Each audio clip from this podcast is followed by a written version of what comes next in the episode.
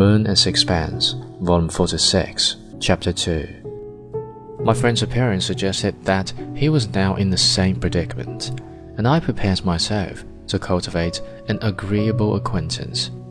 The Society of Beachcombers always repays the small pains you need be at to enjoy it. They are easy of approach and affable in conversation.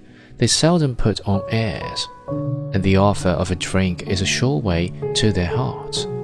You need no laborious steps to enter upon familiarity with them, and you can earn not only their confidence but their gratitude by turning an attentive ear to their discourse.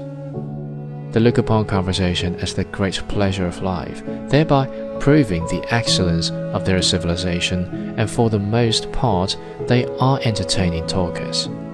The extent of their experience is pleasantly balanced by the fertility of their imagination. It cannot be said that they are without guile, but they have a tolerant respect for the law when the law is supported by strength. It is hazardous to play poker with them, but their ingenuity adds a peculiar excitement to the best game in the world. I came to know Captain Nichols very well before I left Tahiti, and I am the richer for his acquaintance. I do not consider that the cigars and whiskey he consumed at my expense, he always refused cocktails, since he was practically a teetotaler, and a few dollars, borrowed with a civil air of conferring a favor upon me, that passed from my pocket to his, were in any way equivalent to the entertainment he afforded me.